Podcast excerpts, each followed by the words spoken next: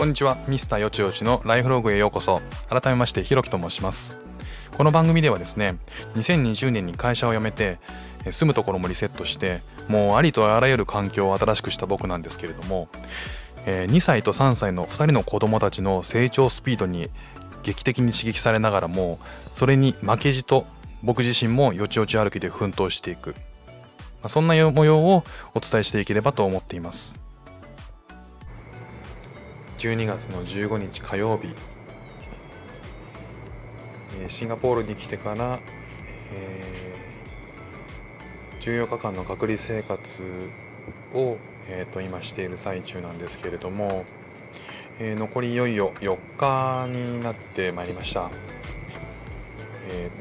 10日ちょうど過ぎたってことですかね。今日は PCR 検査に、行ってまいりました。ちょうど10日目に PCR 検査を受けて、無事に陰性であれば、14日には出れると、ホテルを、出て自由の身になれるっていうのがシンガポールの今の、コロナ禍の外国人を受け入れるシステムになっておりまして、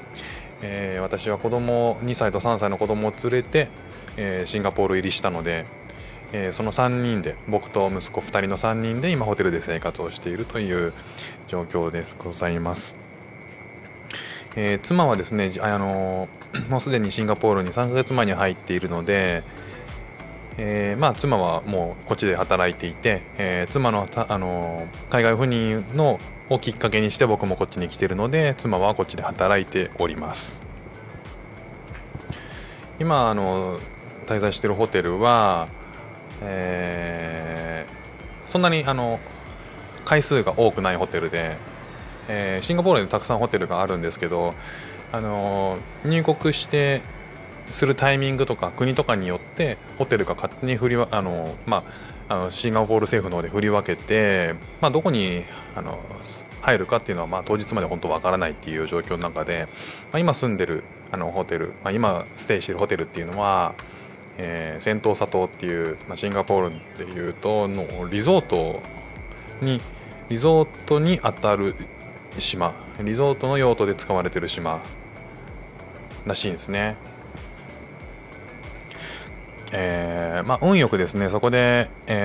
そこの立地が今妻が住んでる家に割と近くて、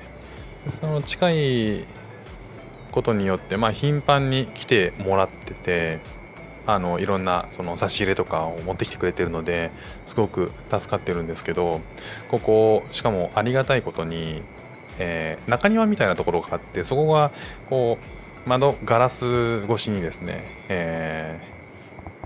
ちょっとこう見えるんですよね、下が。でここ回数でいうとそんな高くないので、妻がこう差し入れして来てくれた時にそこでこう会うことができる、ちょっと遠いんですけど距離は、でも会うことができて、それが気持ち的にはすごく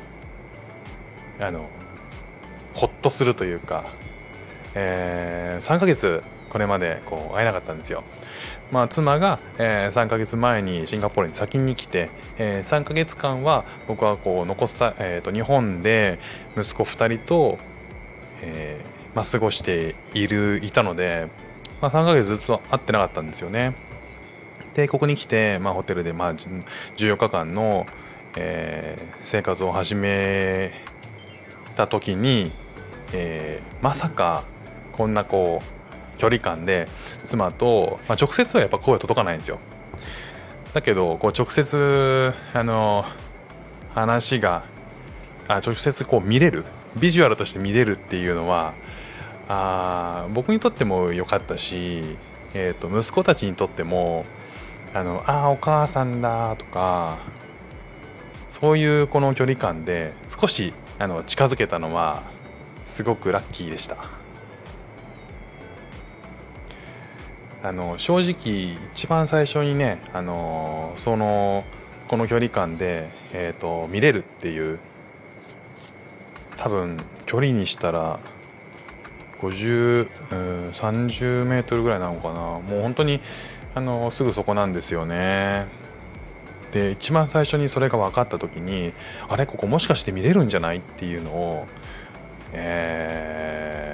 Google マップとかそんなのをいろいろ駆使しながらここだったら見れるみたいなやり取りをちょっとオンラインでしながら、一番最初にこう差し入れしに来てくれてで、いやそうなのまさかそうなのみたいなお互いにまだまだこう本当に見えるのか会えるのか分かんない状況でいろいろ調べてたんですけどで、実際にここだっていうのが分かって、ここじゃ実際にこう妻がそこに来てで僕が本当に来れるみたいな本当にいるみたいなのでこう探したらもう本当そこにいたんですよ。で3ヶ月会えてなかったんでこうまさかっていうもう本当にそこにいるんだっていうのが本当にこう感動してで息子も連れてこうちょっとお母さん見えるよ早くちょっと来てって言ってでちょっと見たらそこに本当にいてあお母さんだってもその間はずっと LINE でつなげて話してるんですけどもうなんか感動しちゃって妻泣いてて息子もなんかなんでいるのみたいななんでここに見れるのみたいなこうちょっともう動揺してるのが分かってでもなんかまさかのその距離感でも再会できたことってのは本当に嬉しかったですね。この14日間のホテルでの生活は、限られた広さでね息子と3人で暮らさなきゃいけないっていう時になかなかストレスフルな生活ではあったんですけれども、それでもね時々こう直接でもほんとちっちゃい距離があるんでほんとちっちゃいんですけど、それでも直接肉眼で見れるっていうのはやっぱり嬉しいことなんだなっていうのを感じましたね。3ヶ月間ずっとこう LINE では、毎日電話をしてたり、会話をしていて会話しない日っていうのはなかったんですよ。だから息子たちも同じくその会話しなかった日はないし、すぐ一緒にいるような距離感で、話をしてたしコミュニケーション取ってたんですけどやっぱりこう肉眼で見れるというもう解像度の、極めて高いものを小さくてもそこにいる状態っていうのは存在としてそこにいるっていうのはなんかこうグッとくるものがありましたね。だから結構支えてくれたなと思います。この距離感っていうかそれは距離があっても直接会えたっていうことにでつまり聞いてみると他の部屋でも同じように窓越しに電話をしながら直接見に来てる家族なんかが時たまいるみたいでみんなこうこの距離感の旺盛を楽しんでるっていう状況らしいですね。でも場所というかそのホテルも、部屋によっては全然それができないしだから、それはラッキーでしたね。あと4日になるんで陰性が無事ね証明が出れば直接会えるわけなので、あとちょっとですけど、